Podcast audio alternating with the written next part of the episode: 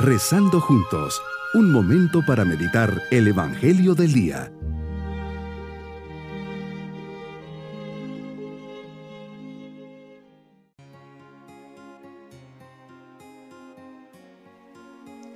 Hoy domingo de la 25ª semana del tiempo ordinario, les saludo esperando se encuentren muy bien, llenos del amor de Dios y de su presencia en esta meditación. Meditemos en el Evangelio de San Mateo, capítulo 20, versículos 1 al 16. Hoy, Señor, nuevamente les hablas a tus discípulos con otra parábola para hacerles entender el reino de los cielos. Nos dices que un propietario sale al amanecer, a media mañana, a media tarde y al atardecer contratando a trabajadores para su viña. A los primeros les contrata por 1 denario y a los demás, al verlos ociosos y sin hacer nada, les dice que les pagará lo justo. Tus planes, Señor, superan siempre y con mucho nuestros planes y expectativas humanas. El oráculo del profeta Isaías lo dice de modo muy plástico. Como el cielo es más alto que la tierra, así mis caminos son más altos que los vuestros. Es decir, para entender tu modo de proceder tenemos que hacer un esfuerzo de elevación. La mente humana es muy pequeñita, muy frágil y sujeta al error. Los hombres debemos ser conscientes de que tienes tus propios planes y que nos corresponde amoldarnos y acogernos a tu plan y no viceversa.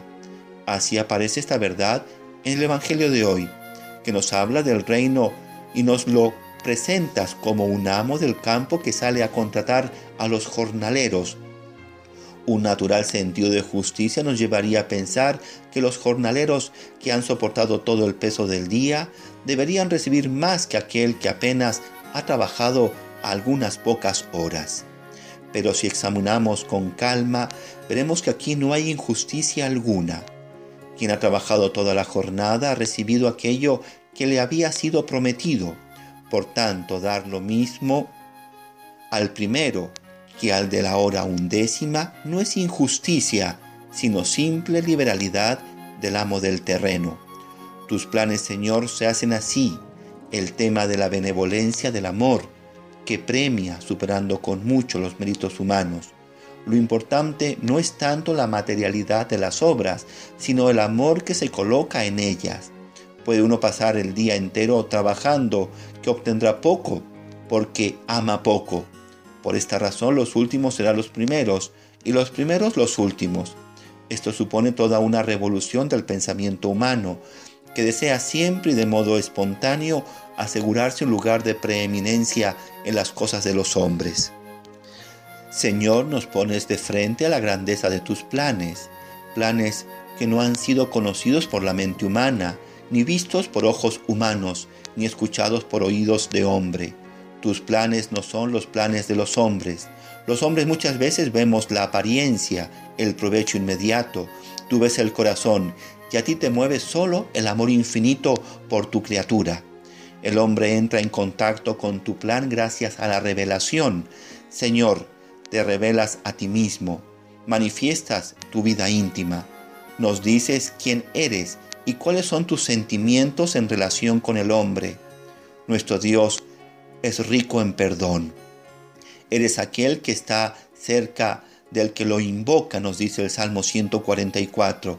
Es aquel que desea el regreso, la conversión del malvado de su mala conducta. Sin embargo, no resulta fácil al hombre conformar su pensamiento con tu pensamiento. Demasiados altos son tus caminos para poder entenderlos. Parece decir el hombre ante cada paso tuyo, ante cada una de tus actuaciones.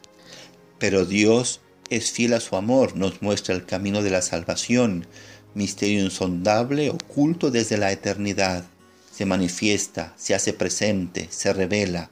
Y este misterio es que Dios es amor y que Dios nos ama. Dios me ama.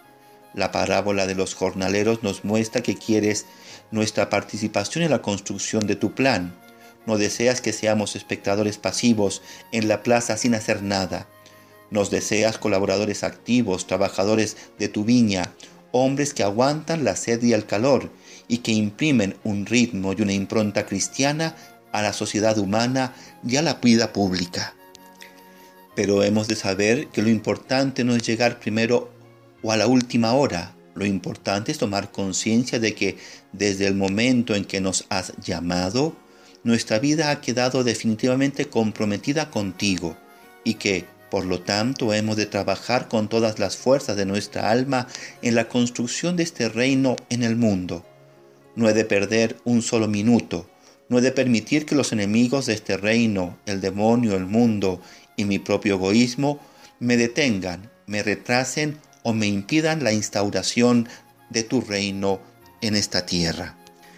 El reino no se construye en base a las cualidades humanas y a los esfuerzos terrenos que pongamos, sino en base al amor y a la libertad que no conocen límites.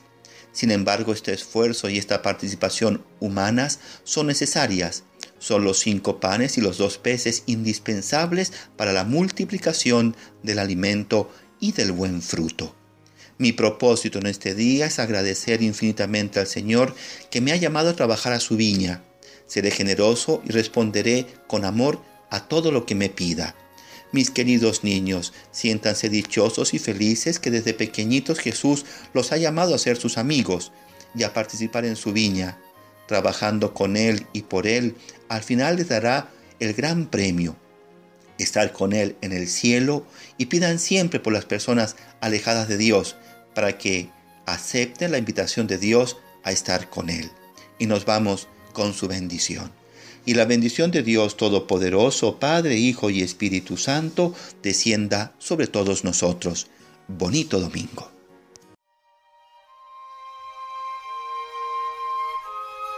Hemos rezado junto con el Padre Denis Doren, Legionario de Cristo.